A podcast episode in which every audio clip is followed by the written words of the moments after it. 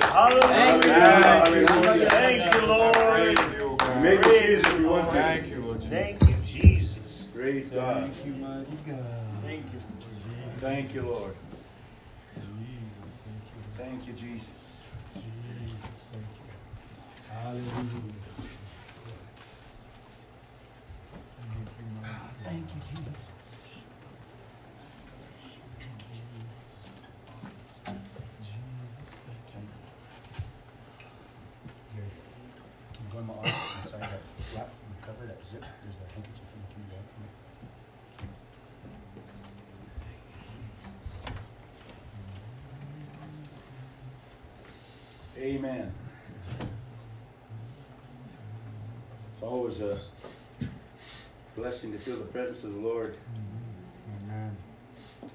I'm glad we never have to prime the pump when we come in here. Right, amen. That's right. It just seems like it's always here. That's good. Mm-hmm. Thank you very much. That is good.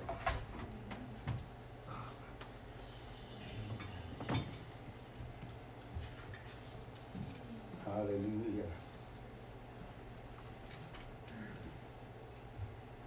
That tells me everybody's ready. Amen. Mm-hmm. Everybody's ready. Everybody's. Amen. Uh, everybody's ready, so that's good. Amen. Amen. Thank you, Jesus. Don't have to do any cheerleading to get you going. You are already there. Amen. And I almost forgot. Let's pray for the taco sale tomorrow. Man, I tell you what, my always think I have everything there. And I think I'm just gonna have to start carrying me around a little pad or something. I don't know. Write everything down.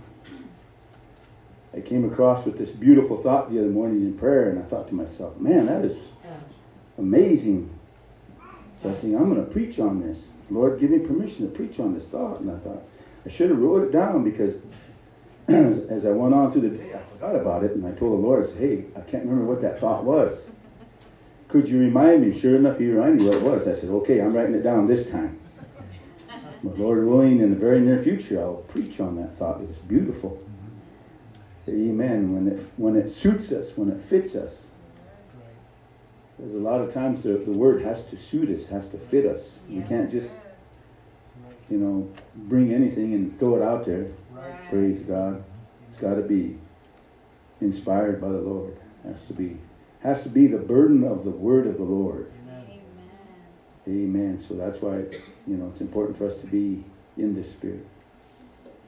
In the spirit. So let's pray for our taco sale tomorrow. Uh, uh, how many pre-orders did they have already? Last I knew, seventy-two. Seventy-two.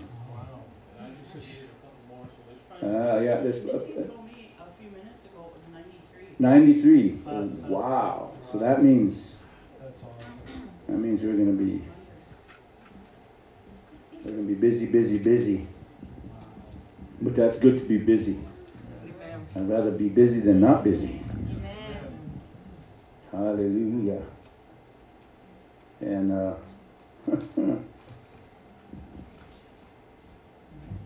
just want to somehow If you haven't noticed by now, you probably have picked up in my conversations over the pulpit and even fellowship that I really love, and, I, and I've, I've been introduced to the study of the Feast of Jehovah way back when. And not because it was just something that I picked out and I said, okay, this is what I want to learn. It was actually because of something the Lord revealed to me concerning the feast, and when I when I had that experience, it just like, man, it hit me, and I thought, wow, what's the whole reason and purpose behind this, and even knowing it. I mean, and of course, anything else that you get that you receive from the Lord, and and you want to pursue it, and, of course, every time the Lord speaks to you and gives you understanding and revelation, always remember this. He will always bear witness to it. If it's from Him, He'll bear witness to it. And so that's how I started out. And of course, then uh, Aldo Gerritsen was was here, and, and uh, I started talking to him about it. And he just kind of sat back and looked at me for a while and said, "Brother, Brother Harold," he said, "I believe the Lord has revealed that to you by the Spirit." So I said, "Okay." And he said, "But that's good." He said, "Do you know what what it, what pertains to what it's all about?" So I kind of threw out at him what what I felt. He said, "Man, that is that. Yep." He said, "Yep, that's the Lord." So I started. You know, uh, it just got me. I was uh, how how would you say? I was intrigued. I was uh, just mesmerized, I guess you can say. And so I just began to dig into it. I just began to read, and of course, he showed me where to begin. So I, so I began, and and just like everybody else, you you, you want to get acquainted with what what the Word of God is saying, and you see it there in in black and white, but you know that there's more to it than just the black and white, and obviously there is so much to it. So, so that's what kind of started me to pursue the study of the Feast of Jehovah. And in the early years, of course, we didn't have the internet like we have it today. We didn't have, you know, cell phones and iPads and all these all these gadgets that we could just get on there and you can just type it in and then you can push push search. Couldn't do that. Right. It's kind of funny. It's really something. It's ironic, really. how that you can gain access to a lot of information that way, but yet you can't gain access to the Word of God. Doesn't work that easy. It does not. The only reason why is because if you're going to search, Jesus said, search the scriptures Right, and you will find, huh? right. Amen. Amen. Amen. Right. You will find. You will find the truth. And it's got to be, of course, that little, uh, if I want to say that, that little nudge or that little, little leading that you receive has to be by the Holy Ghost, and the Holy Ghost will quicken you, quicken your mind, and He'll, He'll lead you down that path, and you begin to study. So, so that's what that's you know I embarked on that, and I and I start, and you know what?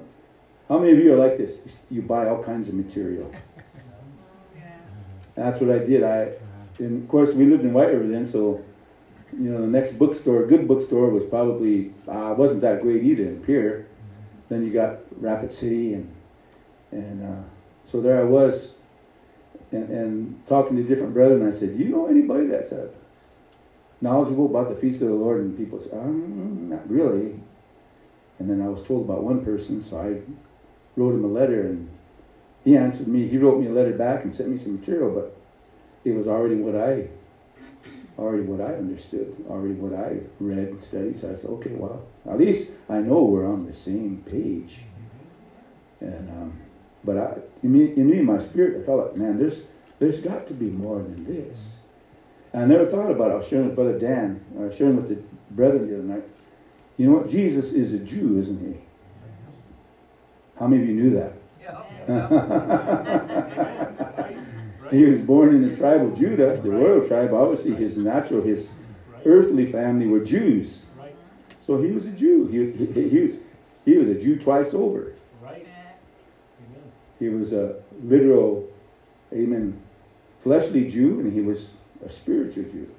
So, you know, something caught my mind, and it wasn't right then, right back then, but I, I thought to myself, if Jesus was a Jew, then because he was a Jew and we have his spirit, we have the mind of Christ. So obviously, because we have the mind of Christ, there's some things that we are privy to. We can, we can find out information we can gain. All we have to do is ask Him; He'll tell us. Amen. And Amen. But you know, before all that happened, I, uh, I was just, this was eating me up. So I got in contact with a Levite, and uh, his, his last name is actually Levitt. And, and I corresponded to him, and he and you know what he wrote back to me. And he he thought that was amazing that a Native American was interested in the Word of God. Uh, That and you know what? So he said he threw it at me, and I and I retrieved some books from him, and of course that Jewish thought, that Jewish thought, that Jewish thought. To understand what it was that they when they attended the feast of Jehovah, everything that they understood it to be. Of course, you know it was revealed to them. The Lord instructed Moses. Turn with me in your Bibles to the book of Exodus, chapter twelve. So everything that was revealed to them through the man of God Moses, and of course that was just the beginning, you know, of what the Lord had uh, commanded them to do to to um, celebrate the feast. Now, now here's one point I want you to understand. So when you approach the, the feast of Jehovah, did you realize this that the Jews looked at the feast of Jehovah as and uh, Sierra and Alex will be getting married this coming June 17th. I got that date right up here. And uh, uh, amen. So when you when when you when you do that and you prepare, you prepare for the wedding. And uh, did you know that the feast of Jehovah are feasts that prepare were preparing the Jewish people for the for the wedding? It was a marriage celebration. So that's how they approach it. So how do you approach a marriage celebration? With joy. right. Huh? Right. Amen. It's a happy occasion. Yes. Ah, Yes. praise God. It's a celebration. Right. And, and uh, as one person said, one Jew said, it's a wedding party. Right. It's a wedding party. So, man, that's what we do. And so here we are. All this is, of course, being prophetically fulfilled. in the church age. But amen. I just want to go back and just kind of give you uh, just a, just a little bit, okay, just a little bit. So uh, Exodus chapter twelve, and and I'm not going to go through the whole feast. I'm just going to talk about the feast of unleavened bread. The feast of unleavened bread. So you read there in Exodus 12 and verse number 15, you'll find some scripture there in that in that passage uh, in that chapter pertaining to this. And of course you read the instruction he gave to them at the first part of chapter 12 there about concerning the lamb the passover lamb. The passover lamb and the feast of unleavened bread are directly related. So remember that. So we see all the instruction but he goes to uh, verse number 15 says seven days shall ye eat unleavened bread seven days shall ye eat unleavened bread. Even the first day ye shall put away leaven out of your houses. For whatsoever, for whosoever eateth leavened bread from the first day until the seventh day, that soul shall be cut off from Israel. Hmm. Wow. Pretty serious. Hmm. Pretty serious stuff, isn't it? Then he says, In the first day there shall be an holy convocation. It's a gathering. First day you're going to have church. And in the seventh day there shall be an holy convocation, another church service to you. No manner, no manner of work shall be done in them, save that which every man must eat. That that only may be done of you. And ye shall observe the feast of unleavened bread. For in this self same day have I brought your armies out of the land of Egypt. There shall you observe the day in your generations, this day in your generations, by an ordinance forever.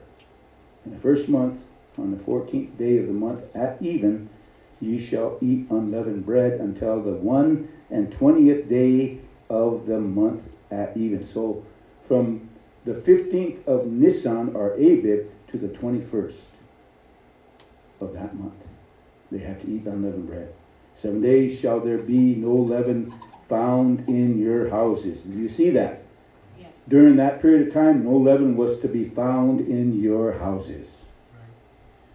For whosoever eateth that which is leavened, even that soul shall be cut off from the congregation of Israel whether he be a stranger or born in the land. Ye shall eat nothing leavened in all your habitations, shall ye eat unleavened bread. Wow. Amazing, isn't it? Amazing. So we see this. It was a commandment given to them that during this time there was not going to be you, you weren't allowed to have you weren't even allowed to have leaven in your home. Couldn't even bring it in your door. Couldn't even carry it over your threshold. Keep leaven out of your house for seven days. Keep it out during this period of time. You notice that before that they could eat leavened bread but during the feast of unleavened bread, they could not eat le- unleavened uh, leavened bread. Everything. So when we talk about that, of course, uh, if, if we want to kind of get a, a, a understanding of what, what that is, leavened bread, and uh, all you sisters in here probably know what that is, uh, leavened bread. Yeast. Yeast. It's yeast. Bread that is made with yeast in it. Of course, we're so used to that diet, aren't we? Uh, I, I've got to admit to you, and I'm, I'm, I'm, I'm being transparent right now. Mm-hmm. One of my weaknesses is not just white cake, but it's bread. Mm-hmm. Leavened bread. Bread made with yeast. Mmm. We're so used to that, innit? So when we take a look at uh, the observance of the Feast of Unleavened Bread. The Feast of Unleavened Bread is a reminder of God's miraculous deliverance from Egyptian bondage. So when Israel fled from Egypt in the middle of the night, there was no time for bread dough to rise. So the Lord commanded seven days you shall eat unleavened bread with it. That is the bread of affliction, for you came out of the land of Egypt in haste, that ye may remember the day in which you came out of the land of Egypt all the days of your life. So we see that, the biblical observance of that.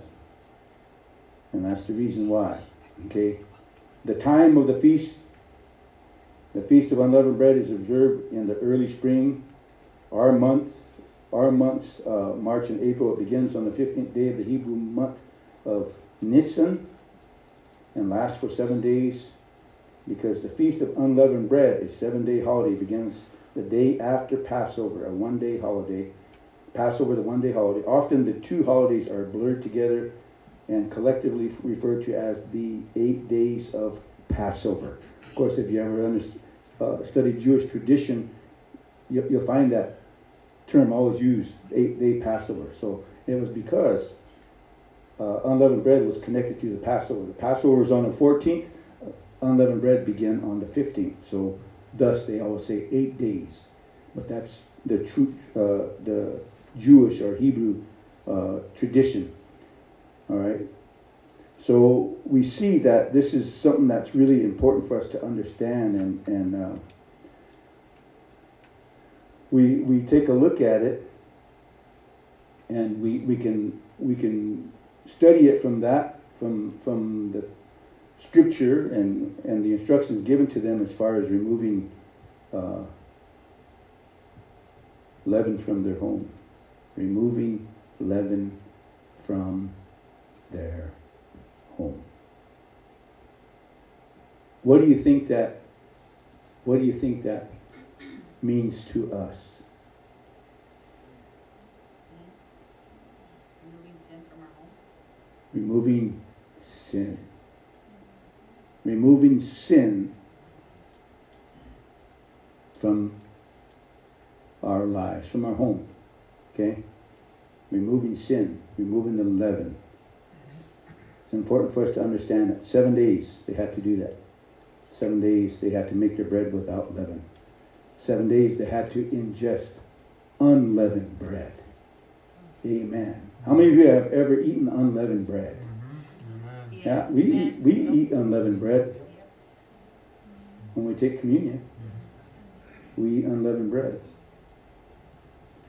Amen. So you think about it, and you notice the difference.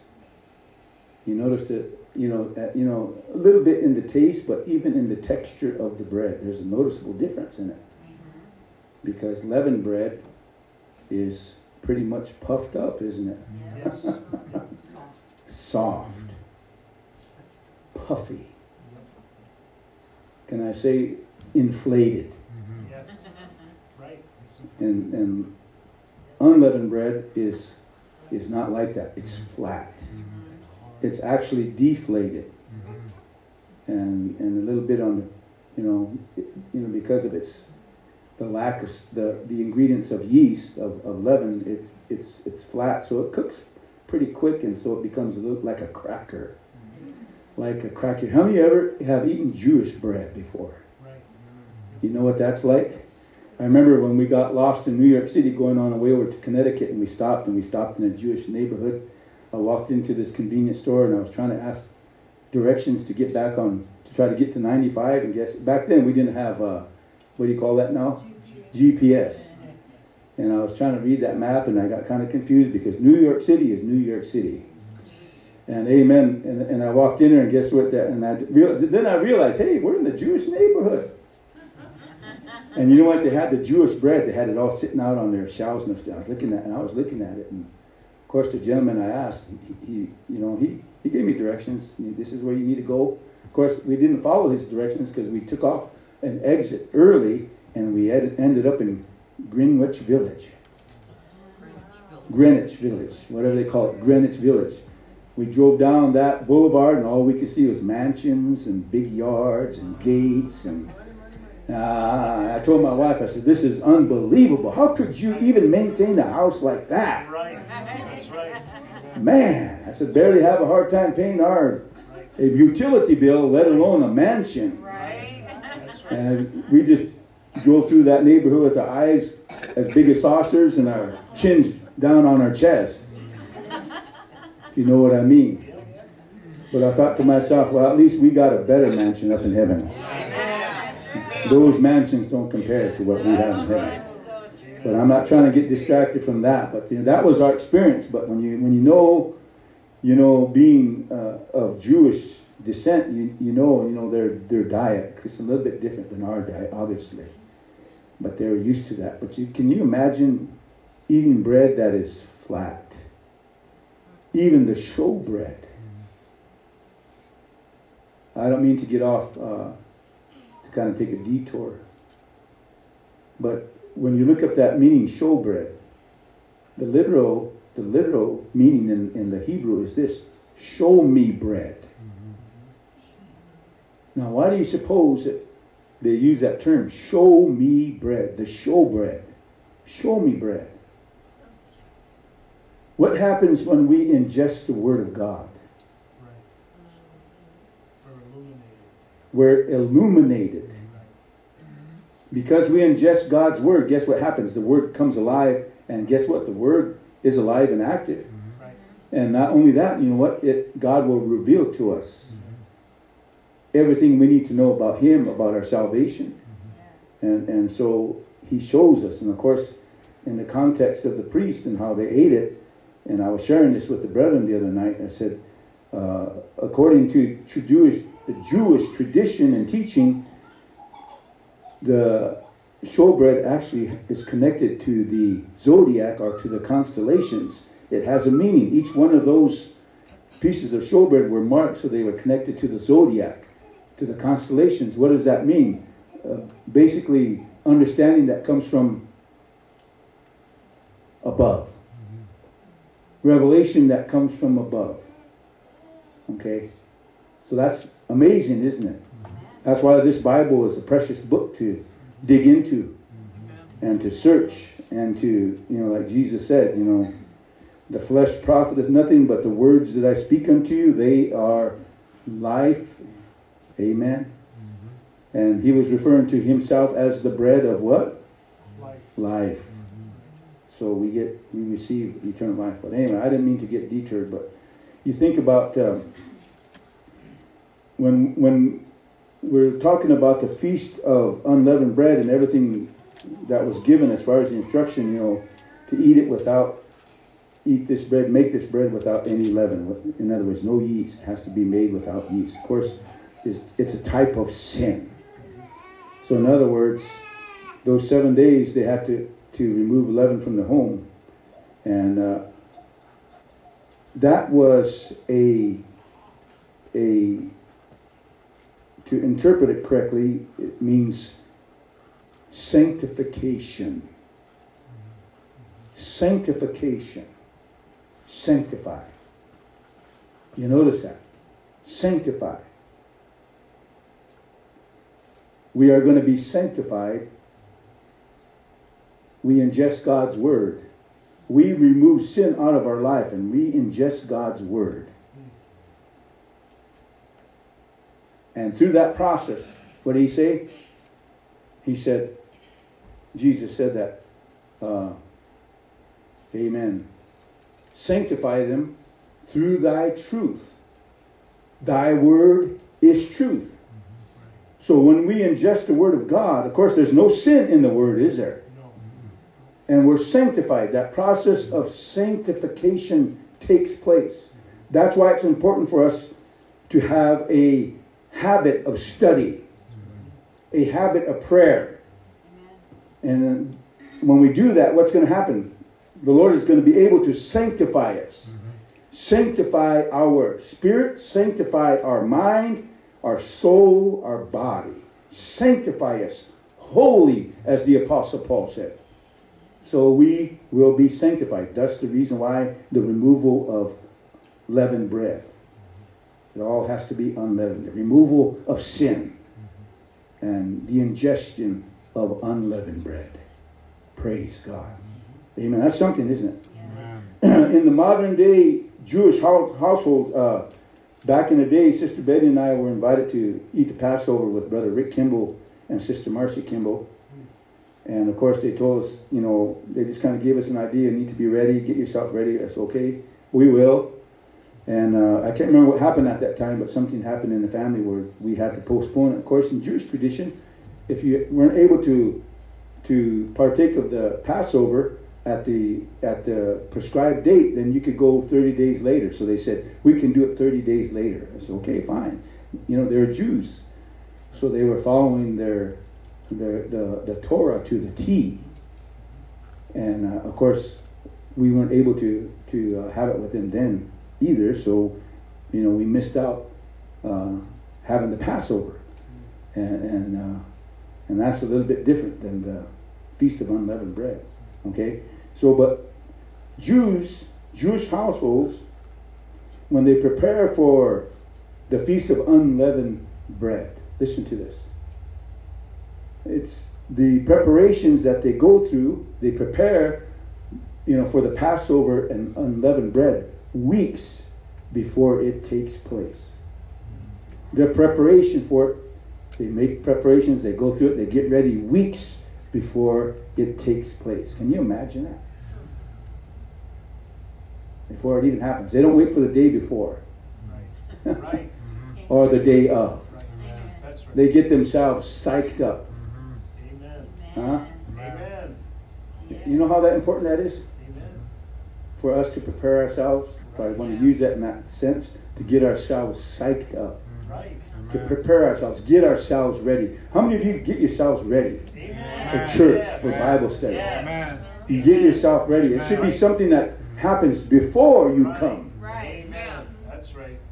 Because you know what you're going to do is you're going to anticipate. Yes. You're going to prepare. So that's what they do uh, for Passover and um, uh, the Feast of Unleavened Bread. And, and this is what this is what happens in a, in a modern Jewish home. They begin to clean their their houses, their apartments, or wherever they're living. They begin to clean them. You know what they begin to do? They begin they wash walls. And if need be, they even repaint. Wow. Washing and repainting. Uh, cooking utensils are meticulously uh, uh, made ready. Uh, how would I say that? Uh, we talk about uh, disinfect. They are they are cleaned in in scalding hot water. They are cleaned. Clothing is washed. And when they wash their clothing, you know what they do? How many of you pull the pockets out of your jeans and your and your shirts and stuff and uh, or your skirts when you throw your washing uh, your laundry in the washer? How many of you do that? No, we just throw it in there. And uh, I did that. I did that the other day. I did my blue jeans. I just grabbed them and threw them in there. I, I didn't care as long as they get washed. Which you know what? You know what they do? They pull the pockets. Yeah. Wow. You know why? Because they want their pockets, even their pockets, to be thoroughly washed. Wow. Ooh, turn things inside out. Amazing, isn't it? Yeah. So that's what they do. They turn their pockets inside out. Uh, they vacuum their carpets, and sometimes even if they have to be cleaned, uh, when they get done vacuuming their carpets and their vacuum bags, you know what they do? They immediately get rid of their vacuum bags.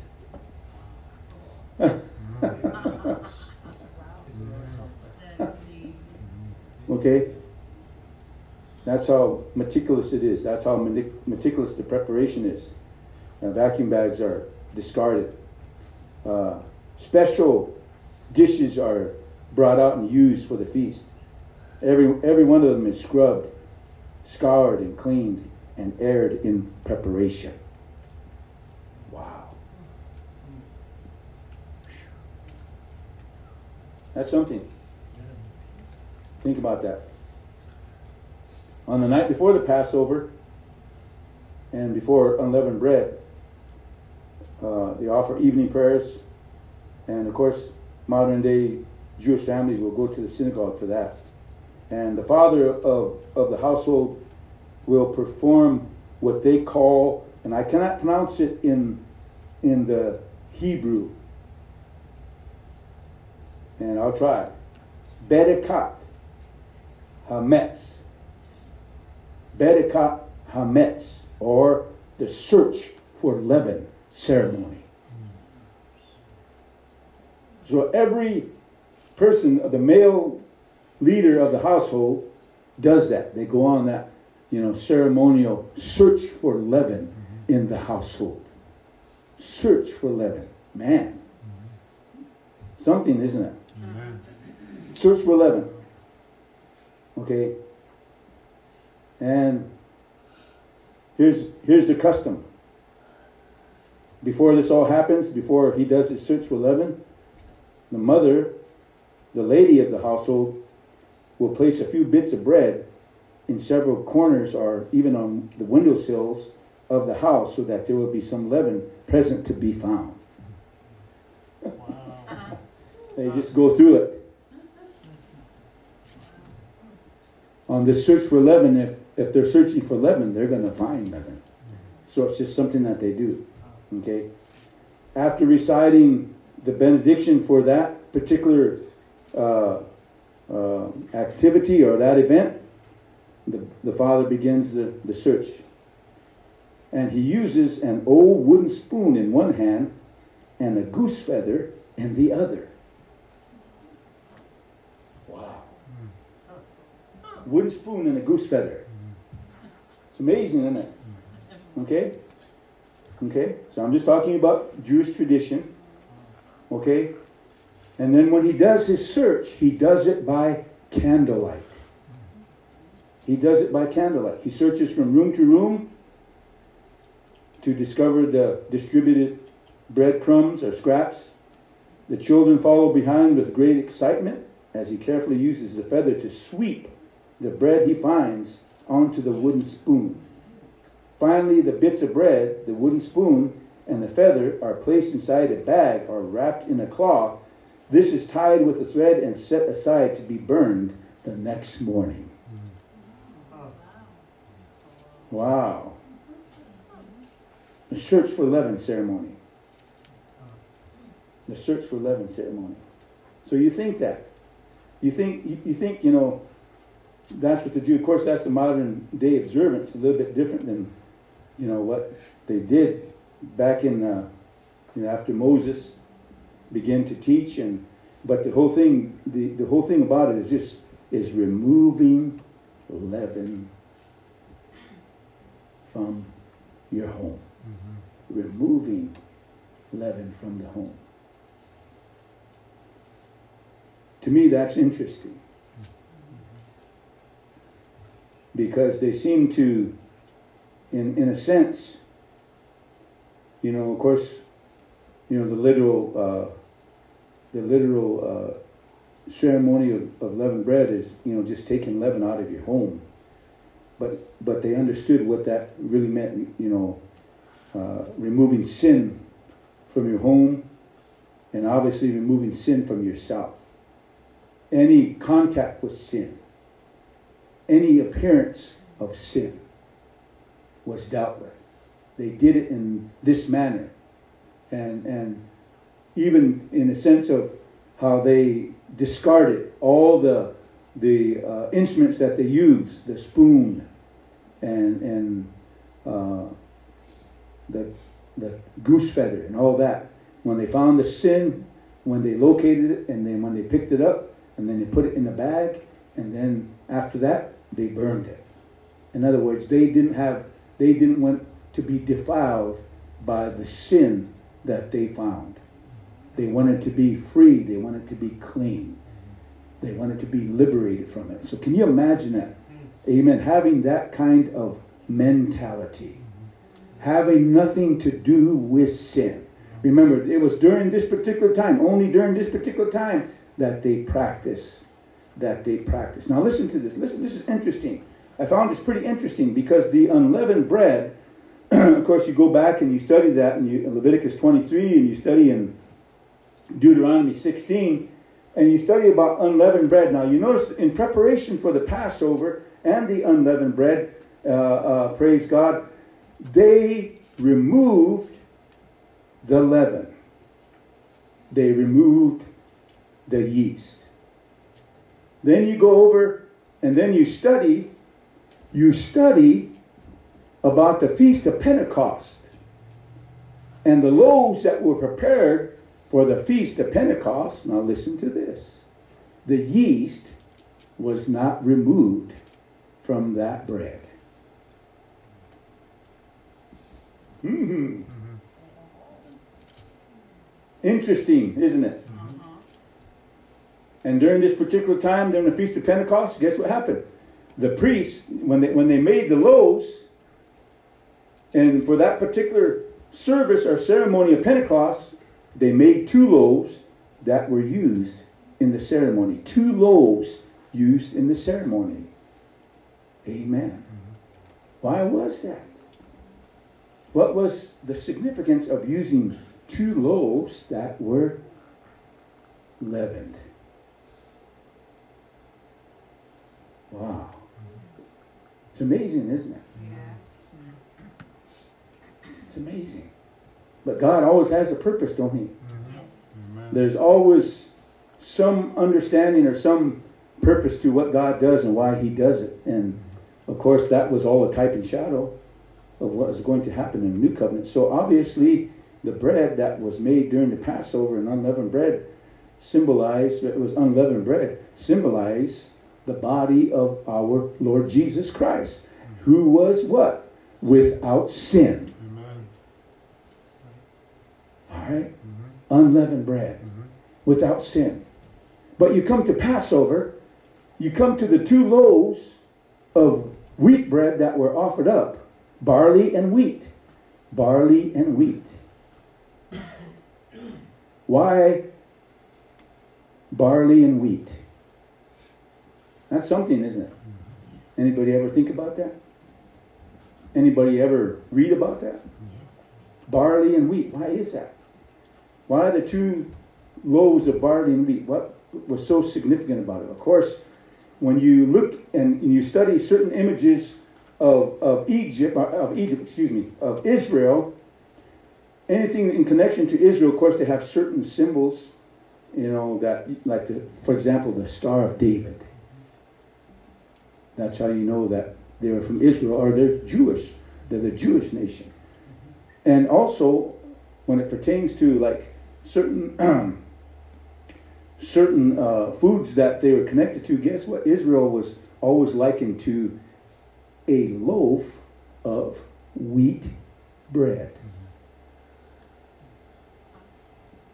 Mm. You ever see that symbol? Kosher. Yeah. yeah. You see that? That's a, a what do you call it? A bud of wheat, mm-hmm. and it's always like this.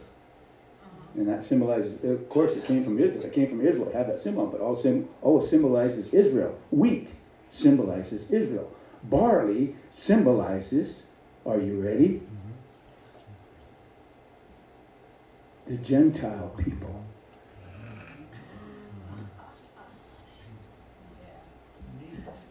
So, when, when they were used in that ceremony, the priest lift both the wheat barley and the wheat and the barley up.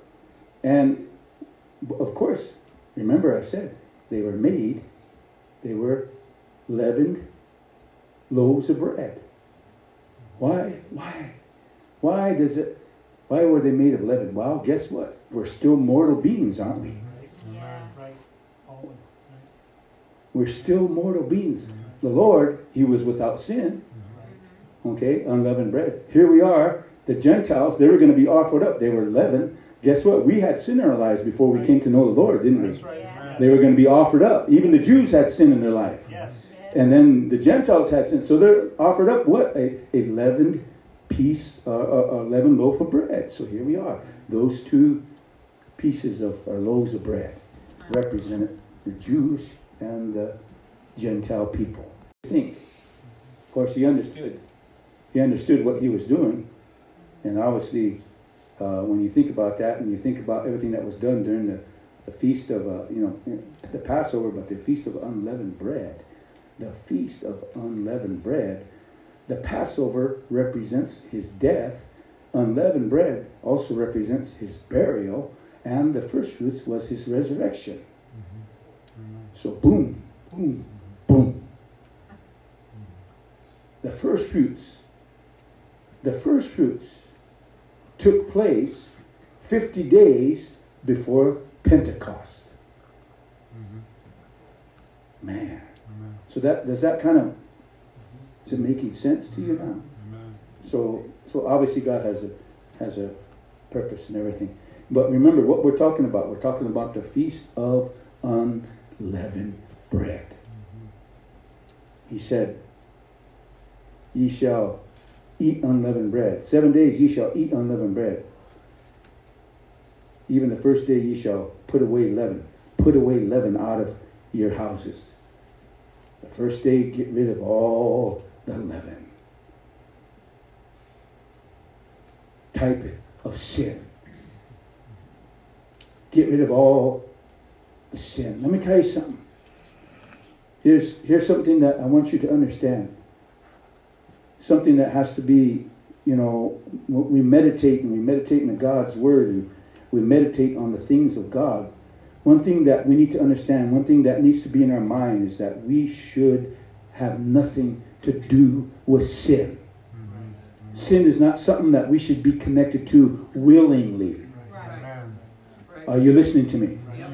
We need to, amen, uh, as the scripture says, you know, we're to hate sin, we're to be turned off at evil. We should have nothing to do with sin. Should not be something that we should, uh, praise God, be thinking about in our minds. Something that we should be mindful of. That's the reason why he said, hey, get all of the leaven out of your homes. In other words, have nothing to do with anything that is leaven. In other words, have nothing to do with sin. Get sin out of your homes. Get sin out of your lives. Praise God. Seven days. Seven days they did. Seven days. The work of sanctification was being done.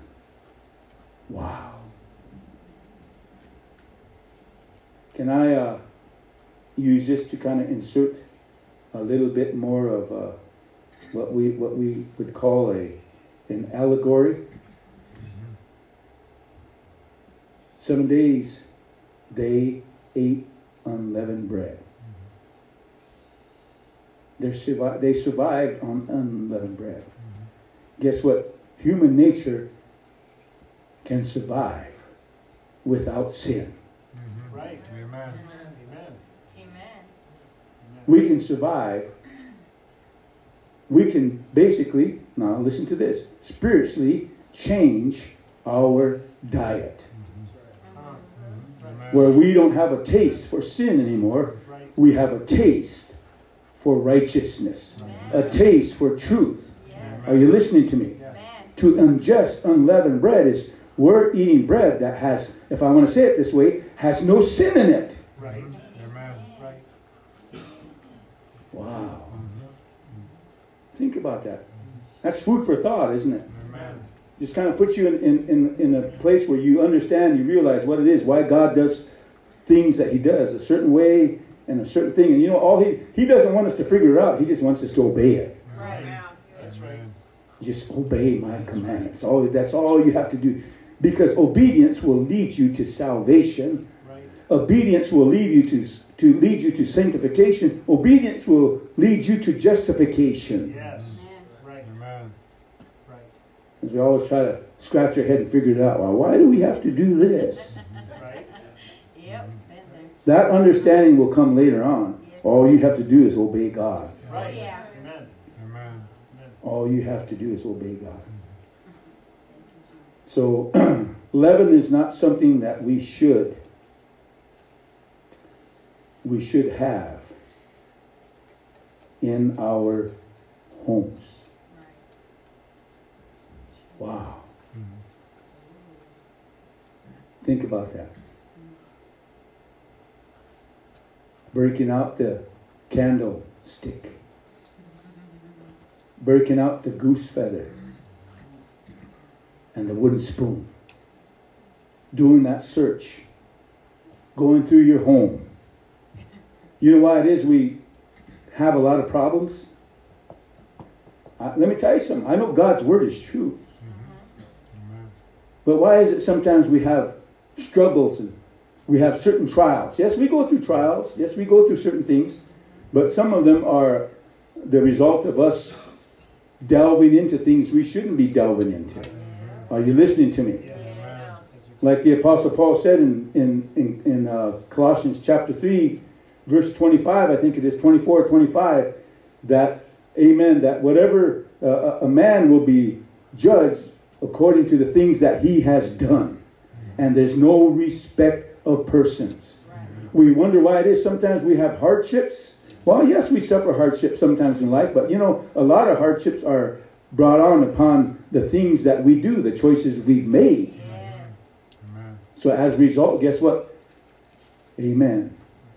If we sow to the flesh, we shall of the flesh reap corruption. Mm-hmm. Right. What we sow is what we're going to reap. Mm-hmm. That's the law of sowing and reaping. Right. And that's what it says in God's word, isn't it? Yeah. Mm-hmm.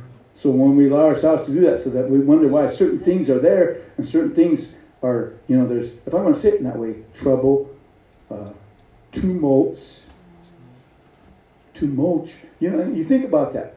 When God said that there would be peace in our lives. Right. That's right. That's right. certain hardships, certain battles, certain things. Yes, I know we, we go through that, you know. We're not exempt from temptation, we're not exempt from trial, we're not exempt from tribulation, but yet God gives us the grace, God gives us the peace that we can be able to endure. In other words, your world is not going to be that shaken Right. Right. because He will be with you. Right. But see, that's the thing about it. Searching, searching. I was trying to remember we were talking about certain things the other night in men's men's group, and uh, I don't know. I was just thinking after I got home, when was the when was the first cell phone I ever I ever got? I was trying to think when it was I got, first got a cell phone, and I think that was right around had to be 2005 or 2006 because we did have one, but that was just kind of for everybody, my wife and I. And when we needed to, we had a line, landline, we used the landline.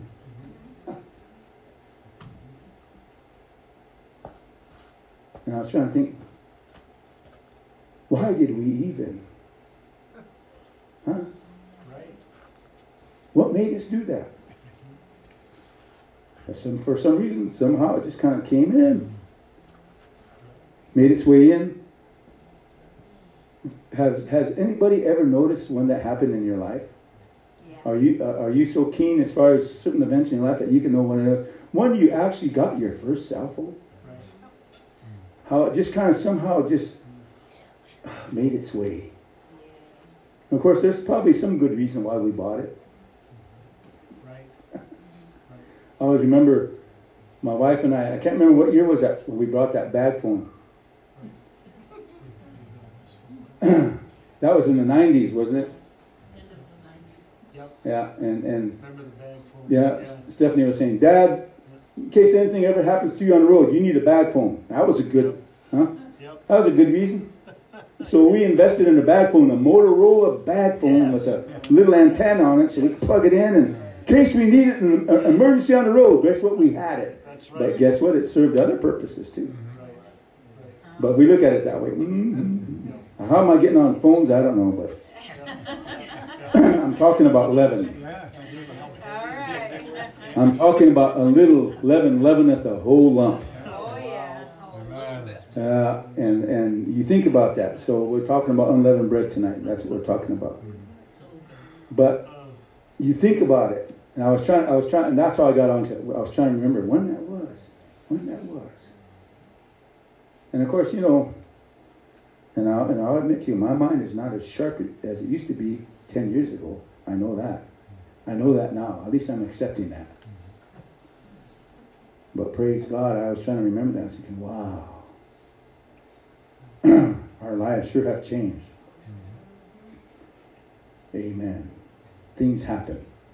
Things come in. What, what, what I'm trying to say is, things come into our lives that maybe we don't pay that close attention to. And somehow they just enter in our lives and we adjust to it. And it's there and we go, oh, wow. You know what I'm talking about? Uh-huh. You make that adjustment and this becomes part of the impression. It's like, wow. It's normal. Right. A new norm. And just think, we never even used to have need a cell phone.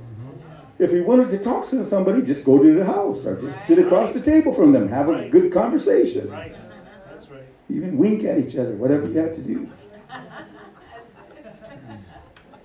But now,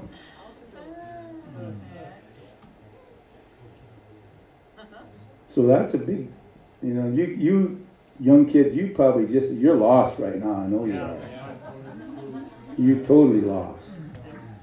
All you millennials, you don't even know what I'm talking about. I'm come, I'm talking about another century. Yes. That's right. Praise God. Praise God. So, so, but you think about it. Now we're talking. We're still talking about leaven. I'm not haven't gone off of that yet. Talking about leaven. And when you think about leaven and, and the reason why that this was important to the Jews and why the Lord implemented it in the celebration of the feast. And at this particular time, you ever notice that? It's right at the beginning. It's right after the Passover. Mm-hmm. It was instituted. It's, here's a good question for thought. Because I've been down this road so many times in, in, in my, in my earlier years. But I thought to myself, when I first got into this years ago, I thought, well, how come some of these feasts aren't repeated and why did they why were they placed in certain times of the year? Good question. Because if, if you follow god's instruction they all like i said there's a purpose to every one of them. Here you have the passover the death of the passover lamb on the night of the 14th on the evening of the 14th the passover lamb was slain Immediately after that, the Feast of Unleavened Bread was, amen, was partaken of or obeyed. Seven days, the Feast of Unleavened Bread. So you have the Passover lamb. Jesus was our Passover. He was slain for us. For our sins, and for the sins of the whole world. And as a result of that sacrifice, guess what? Unleavened bread comes into place. In other words, because he died for our sins, wouldn't it be, amen, wouldn't it be uh, fortunate for us to be able to receive that atonement that he has given to us by grace? Because we certainly didn't earn this. Right. And he took our judgment upon us That's right. upon himself, our judgment, because it should have been us who were hanging on that cross. But he hung there in our place. He was our substitute. Right. And guess what he did? He paid our ransom. Wow. He redeemed us. Thank you, Jesus.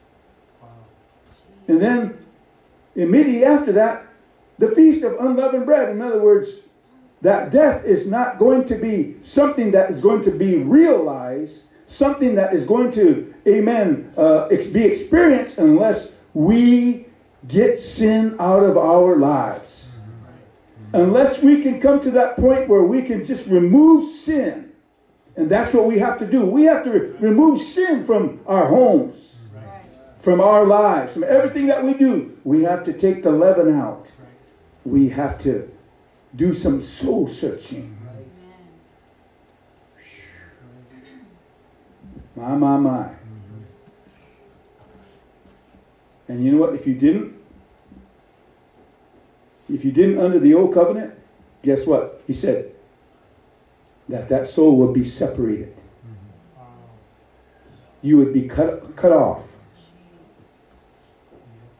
Woo! See, that's how serious Yeah. The sin question is. Yeah. That's how serious it is. we look at it and see, we're u- we, we were used to living in sin all these years. Right. Huh? Yeah. We didn't realize, we didn't even realize the, the impact of sin. We thought, oh man, huh? We were lost in sin. Right. Right. Didn't even know. Right. But that's how serious the sin question is. God wants us to be able to, to remove sin from our lives. Amen. That's why we should all have a distaste for sin. Amen. Huh? Amen. That's why we should all have a, a, a good, strong conviction against sin. Yes. Hallelujah. Hate sin. How many of you hate sin? Amen. Learn how to hate sin. Learn how to eschew evil. Be turned off at it. We shouldn't be turned on about sin or evil. We should be turned off. It should be something that we just, in disgust, mm-hmm. turn away from and say, hey, I, I don't want to have anything to do with that. Mm-hmm. Amen. But guess what? Your human nature always wants to pull you back around.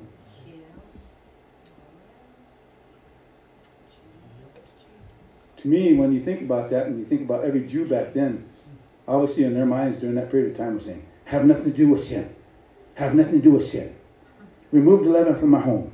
Remove the leaven from. Can you imagine them thinking that every day, those seven days? Right. That first day, that second day, oh, we got to get leaven out of our home. We have to get it out. We have to keep it out. Otherwise, if we don't, guess what? We're going to be cut off from our people. Huh? Wow. Can you imagine that? Every day they have to. Guess what? Your mind, you're still connected to your Right. carnality, Right. so your mind is going to work against you. Yeah.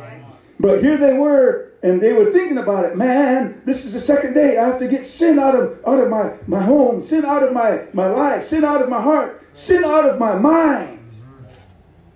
Seven days, and there comes the fourth day. Oh, I have to remove leaven out of my home. Going through that same scenario all over and over again until the seventh day, until finally they reach sanctification.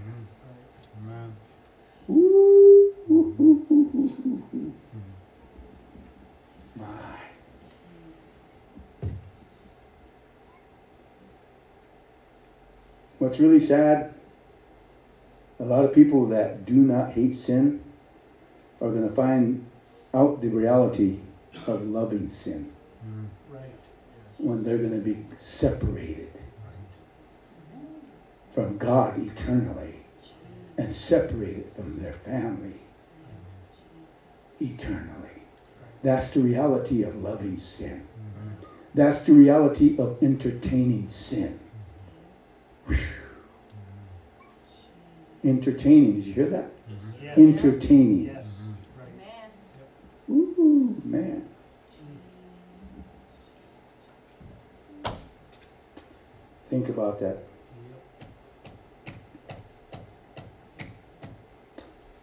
That's a sober thought, isn't it? That's the price of it. Like a lot of people believe, oh, you're saved by grace. So you can just go on and just Right. Never mind, you'll, you'll be okay. No, no, no. Pray tell.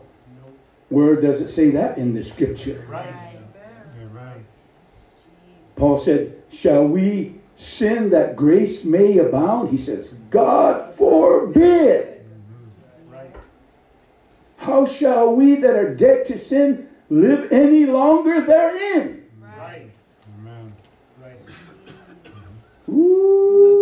Right. Am I making sense? Amen. I'm taking my time because I want you to comprehend what I'm talking to you about. I'm trying to put emphasis on it. I'm trying to put conviction on you. Right. Thank you,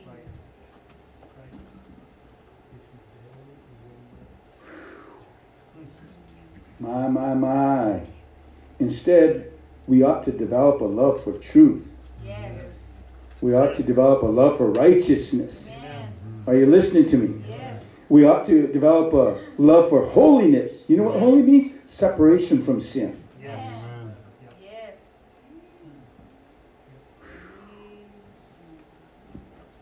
My, my, my.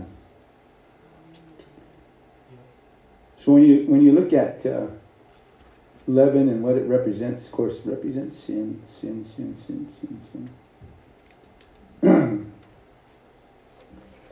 you go over into the New Testament, and you're going to find out in the New Testament uh,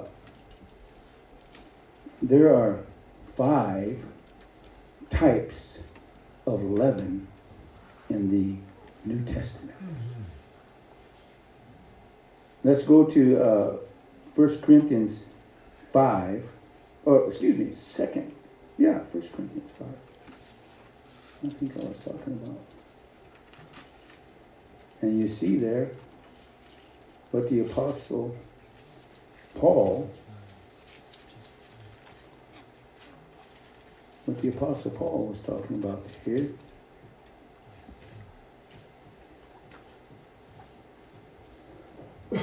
Excuse me.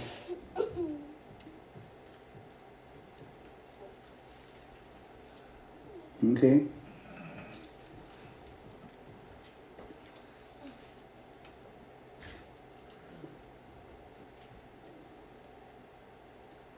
When we talk about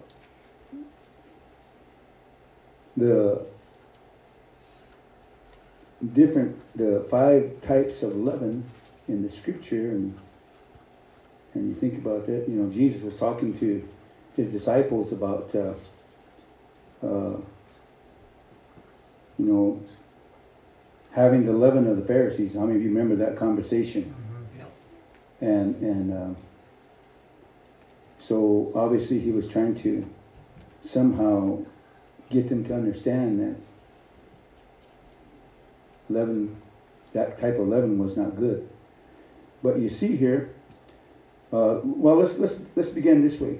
Uh, the five types of leaven found in the New Testament. Let's begin this way. Let's go to the book of Mark, chapter six. This first type of leaven is called the leaven of Herod. The leaven of Herod. Mark chapter six and beginning right on verse number fourteen, I think it is. Uh, it says in verse number 14, and King Herod heard of him, for his name was spread abroad, talking about John the Baptist, and he said, Take John the Baptist, that John the Baptist was risen from the dead, and therefore mighty works do show forth themselves in him. So he thought Jesus was John the Baptist risen from the dead, basically. Others said that it is Elias, and others said that it is a prophet, or as one of the prophets. But when Herod heard thereof, he said, It is John whom I beheaded. He is risen from the dead. For Herod himself had sent forth and laid hold upon John and bound him in prison for Herodias' sake, his brother Philip's wife, for he had married her. For John had said unto Herod, It is not lawful for thee to have thy brother's wife. Therefore Herodias had a quarrel against him, and would have killed him, but she could not. For Herod feared John, knowing that he was a just man and an holy, and observed him. And when he heard him, he did many things and heard him gladly. And when a covenant, uh, when a convenient day was come, that Herod on his birthday made a supper to his lords, high captains and chief estates of Galilee. And when the daughter of the said Herodias came in and danced and pleased Herod and them that sat with him, the king said unto the damsel, Ask of me whatsoever thou wilt, and I will give it thee. And he sware unto her, Whatsoever thou shalt ask of me, I will give it thee unto the half of my kingdom. And she went forth and said unto her mother, What shall I ask? And she said, The head of John the Baptist. And she came in straightway with haste unto the king and asked, saying, I will that thou give me by and by in a charge of the head of John the Baptist. And the king was exceeding sorry, yet for his oath's sake and for their sakes which sat with him, he would not reject her. And immediately the king sent an executioner and commanded his head to be bought, and he went and beheaded him in the prison. So here we see the leaven of Herod. Man, talk about a, a very gruesome story. Amen. What happened? Just because somebody pleased him. Remember, John the Baptist obviously reproved him for his relationship with Herodias. That was his brother Philip's wife. Right. You're living in an ungodly situation there. That's adultery. So, because of that, Herod feared John. But Herodias got her revenge. And when she told her daughter, asking for the head of John the Baptist. You think about this. Herod, being the tetrarch of Galilee, being, being you know, the king, an appointed king, he could have said, no. Right. He could have said, nope. You can ask anything that you want to ask, but not that. Right. Nobody's going to touch, touch John the Baptist. Leave him alone. Ask me something else. But because he made that statement in front of all those that were with him, all those dignitaries and all those important people, guess what? He was in a place, he was in a predicament. And guess what he did? He surrendered so that he could please those that were around him. Woo. You know what that's called? Politics. Yeah, politics. Yep, that's good. Definitely is. There's a lot of politics, not just in the in the nation's capital and all over. There's a lot of politics, yes, but you, you know what that is? That that is the sin of worldliness. Yes. In other words, you're doing Right. everything to please everybody that is around you. Ooh. You know what the Bible says? Don't follow a multitude to do evil. That's right. Right. Huh? Right. Don't don't be a crowd pleaser Right. or a crowd follower. Right. Right. That's right. Don't share the consensus of the world. A lot of people do things they don't even know why they do them. Right. They do it just because everybody else is doing it. Right.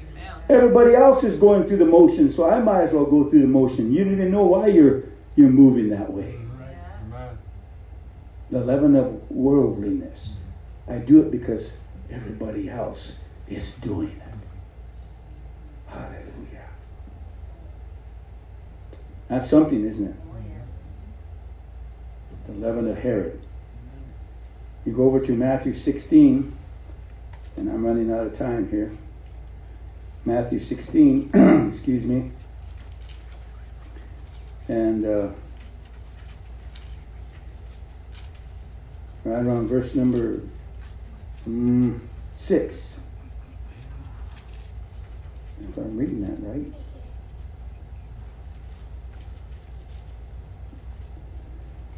Verse number 5 And when his disciples were come to the other side, they had forgotten to take bread. Listen to this conversation. Then Jesus said unto them, Take heed, beware of the leaven of the Pharisees and of the Sadducees. Beware of their leaven. The leaven of the Pharisees and the leaven of the Sadducees. And they reasoned among themselves, saying, Is it because we have taken no bread? Which when Jesus perceived that, he said unto them, O ye little of little, O ye of little faith, why reason ye among yourselves, because ye have not brought no bread? Do ye not understand, neither remember the five loaves of the five thousand and how many baskets ye took up?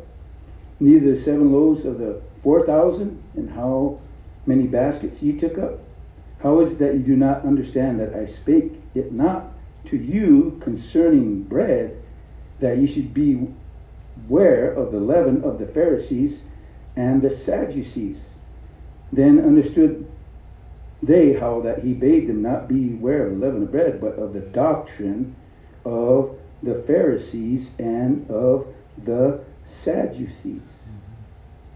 So you see here, he was telling them, don't be like them.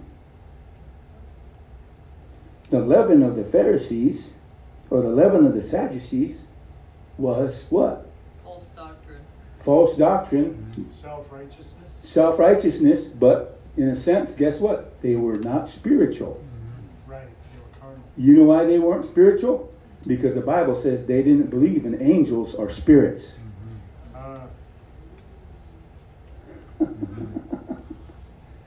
You'd be surprised how many even people in the church world don't believe in angels. I know. They look at you like you're from another planet. Yeah. So the leaven of the Sadducees were they were not they didn't even believe here's here's the thing. They didn't even believe in the resurrection. Wow. That's not being spiritual. The leaven of the Pharisees, go with me to Luke chapter 12. Luke chapter 12, verse number 1.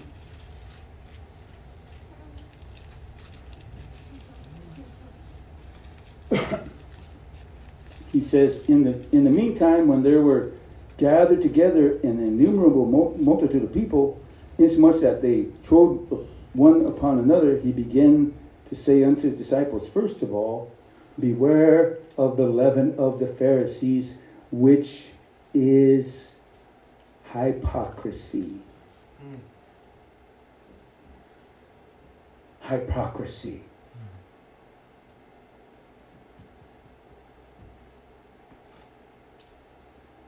Man. What do you think? What, what's, a, what's a good definition of hypocrisy? Say one thing and do another. There you go. Say one thing and do another. Mm-hmm. Amen. That's what Jesus said. Mm-hmm. You put burdens on people that even you yourselves aren't able to bear. Right. Praise God. Being a hypocrite. Praise God. So the leaven of the Pharisees was hypocrisy. The other type of leaven in the New Testament is the leaven of, in, we find in 1 Corinthians 5. I know we started out there, but we're going to go back there. 1 Corinthians 5, I'll let you get there. 1 Corinthians 5. And I'm going to have to hurry up here. 1 Corinthians 5.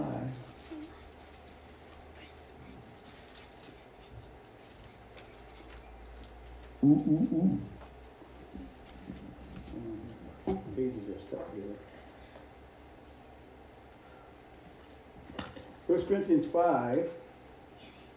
And hold on here. Wow.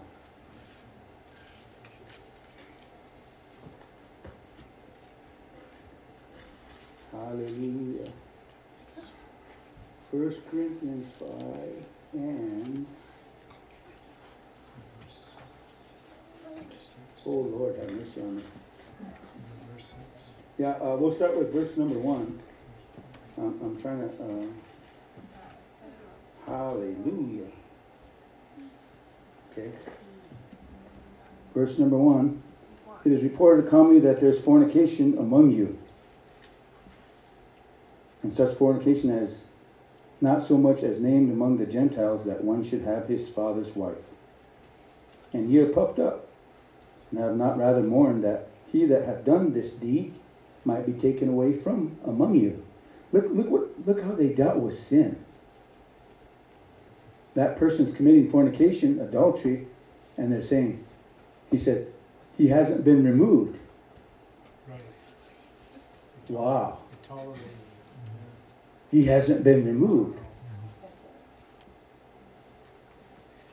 For I verily, as absent in body, but present in spirit, have judged already, as though I were present, concerning him that hath done that hath so done this deed. In the name of our Lord Jesus Christ, when ye are gathered together in my spirit with the power of our Lord Jesus Christ, to deliver such as such an one unto the Satan for the destruction of the flesh, that the spirit might be saved in the day of the Lord Jesus. Your glorying is not good, knowing not that a little leaven leaveneth the whole lump. Guess what? Here, here's the thing. Let, let me translate that.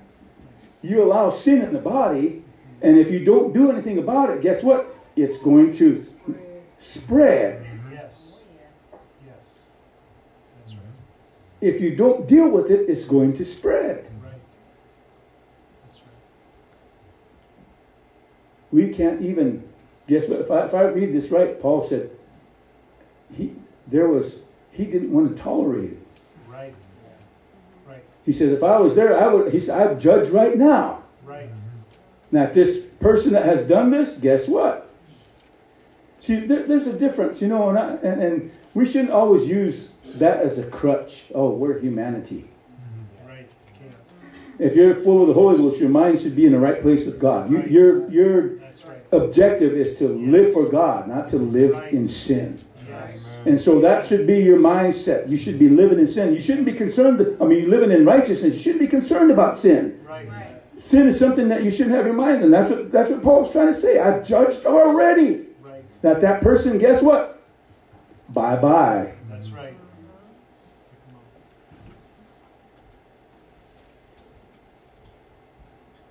And then he says this: Purge out therefore the old leaven.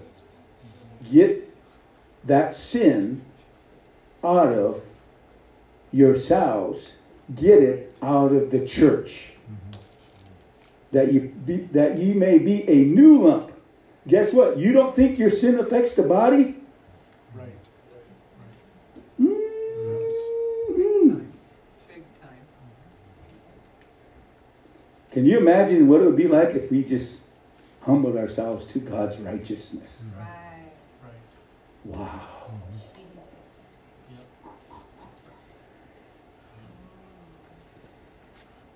There's, there's, there's, you know, every once in a while, and, and, I, and I pray, I, I do my best to pray against it because I feel it. Uh, it's hard to explain that. You, you, hopefully, some of you might know what I'm talking about, but every once in a while, I feel something brush up against me. It's just like, whew. Mm-hmm. and oh, man, it's uh, it's wicked. It's wicked. There's still a little bit of of that. Uh, uh, how can I say it? How can I? What's the correct word? Of um, that I want to use for this. Sometimes I'll feel it every now and then, and it, it just kind of brushes up against me, and it goes. It just kind of goes, and I go, "Wow, why is that, Lord? Why is it? Why is that?" But it's it's like there's some that are almost like they're in a how would I say? They're in a contest, or what, what would I say? What's the, that, that may not, might not be the right word, but uh, you know, when when you when you're concerned about trying to do better than somebody or be better than somebody. Competition. I feel that every once in a while it rubs up against me. I go, woo! Guess what? We're not competing against one another in here. We're all brothers and sisters in the Lord. Yes. Right. Not one of us is better than the other. If you have that mentality, you need to pray through. That's right. Amen. That's right. That's right. We're all equal. Amen. But I'm just saying this because look what Paul said. This person should be dealt with. Get hey, get him out of your ranks. Right, If I just want to, you know, put a modern right, translation in it, get him out of the body until he repents. right, Did you realize that? You can't come back in here and be a part of it until you repent. right. That's right. You you come with that repentant attitude. You come and humble yourself to God. You come and humble yourself to the body until you repent. It, it just seems like we want to put our own twist upon that. Yeah. But what was this? What was the leaven of the Corinthian church? Malice. What was the leaven? Lascivious. Paul Paul was talking about it. He's talking about it right here in this chapter. Wickedness. You know what it was? What what was going on? Lasciviousness. Fornication, adultery. What was going on? You know what that is? Sensuality. Right, okay. Okay. Woo! We're not fleshly. Right. We should we should deal with sensuality. That's something that we should not let.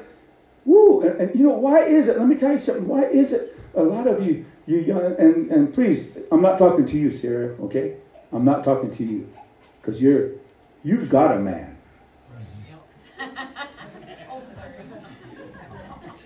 Why is it that a lot of you young folk always want to be looking for the opposite sex, and you're not even ready? That's Right. right. Right, You don't have a job. right. Right. You don't have security. Right. Why are you looking at the opposite sex? Why are you young ladies looking at the opposite? You don't have. You're not ready for that. You know what? You're not mature enough up here in your mind, in your spirit. You're not ready for a relationship until you get to that point where you can understand what it's all about. And you know what? You moms and dads need to be teaching your children. Oh, yes.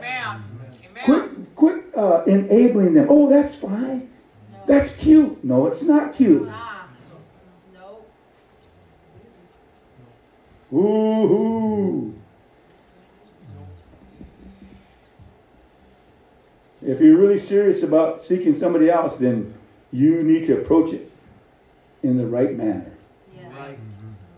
Amen. You need to get yourself ready. Yes. Amen. Oh, yeah. Get your life ready. Amen. Create some stability in your life. First of all, be faithful to church. Amen. Huh? Right. Get your life together financially. Because you know what? A relationship costs money. Sure Oh, yeah. does. Amen. Mm, I'm not saying that in a disrespectful way. Because you're not thinking about yourself, you're thinking about the other person. Yeah. And then pretty soon the little mouse. That are going to come along, that costs money. Oh, yes, it does. Where are you going to get your money? Oh, we're in love. well, if it was true love, you would count the cost. Right. Amen. Amen. That's right. That's what the scripture says. Count Yeah. cost. It's kind of funny. People want to get in relationships. They don't have a job. They don't have a home. Right. They don't have these certain things that have to be in place, and they, they, they want to get in a relationship. No, no, no, no. It, you don't get in a relationship and then all that comes later. No, no. That's why there's a lot of divorces. That's why people can't stay together. Yes, that's Right. true. All the responsibilities of life. Yeah. Hallelujah. Oh, I, I don't know why I got off on that, but. Okay, the, the, the last leaven in, in the New Testament is, is Galatians 5 9. And uh, Galatians 5 9. So if you say that you haven't heard it, well, then you just heard it.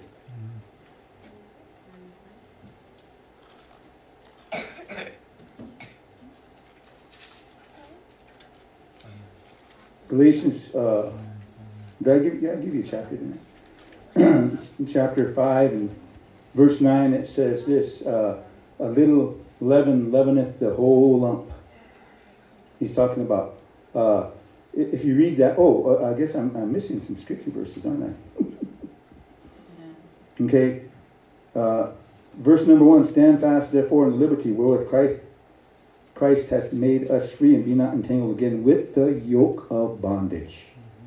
Behold, I, Paul, say unto you that if ye be circumcised Christ shall profiteth you nothing. Pay attention to what he's saying. Right. For I testify again, again to every man that is circumcised that he is a debtor to do the whole law.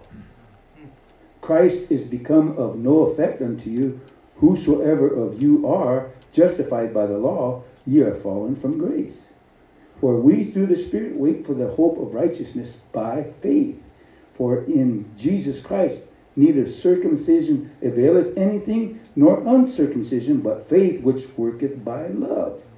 You did run wild. Who did who did hinder you that you should not obey the truth? This persuasion cometh not of him that calleth you. A little leaven leaveneth the whole lump. So what was the leaven that Paul remember he's talking to the Galatians church, but what was he addressing when he wrote this letter to the church at, at, at in Galatia? Being bound.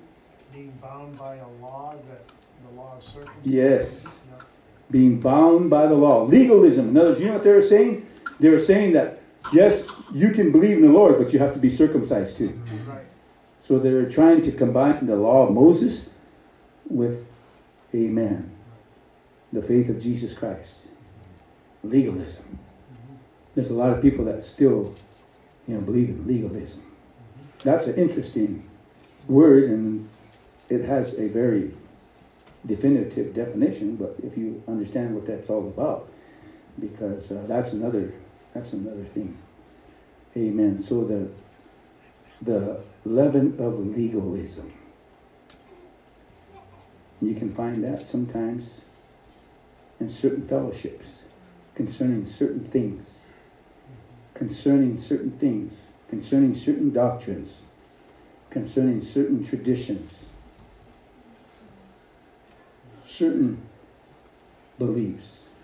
You can find that. Hallelujah. Hallelujah. We'll stop there for tonight. I went over. Forgive me. Pray for our taco sale tomorrow. Man, that's a lot of pre-orders. Gonna be busy. Tomorrow night we will be having rehearsal. And Friday night, uh, youth.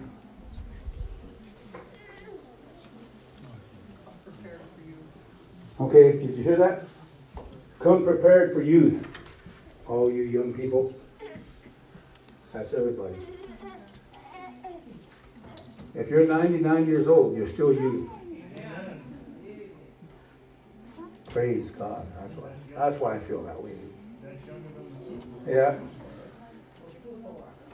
Methuselah. Tongue tie. All right. Thank you very much for coming. God bless you. Greet one another. Have a good rest of the evening.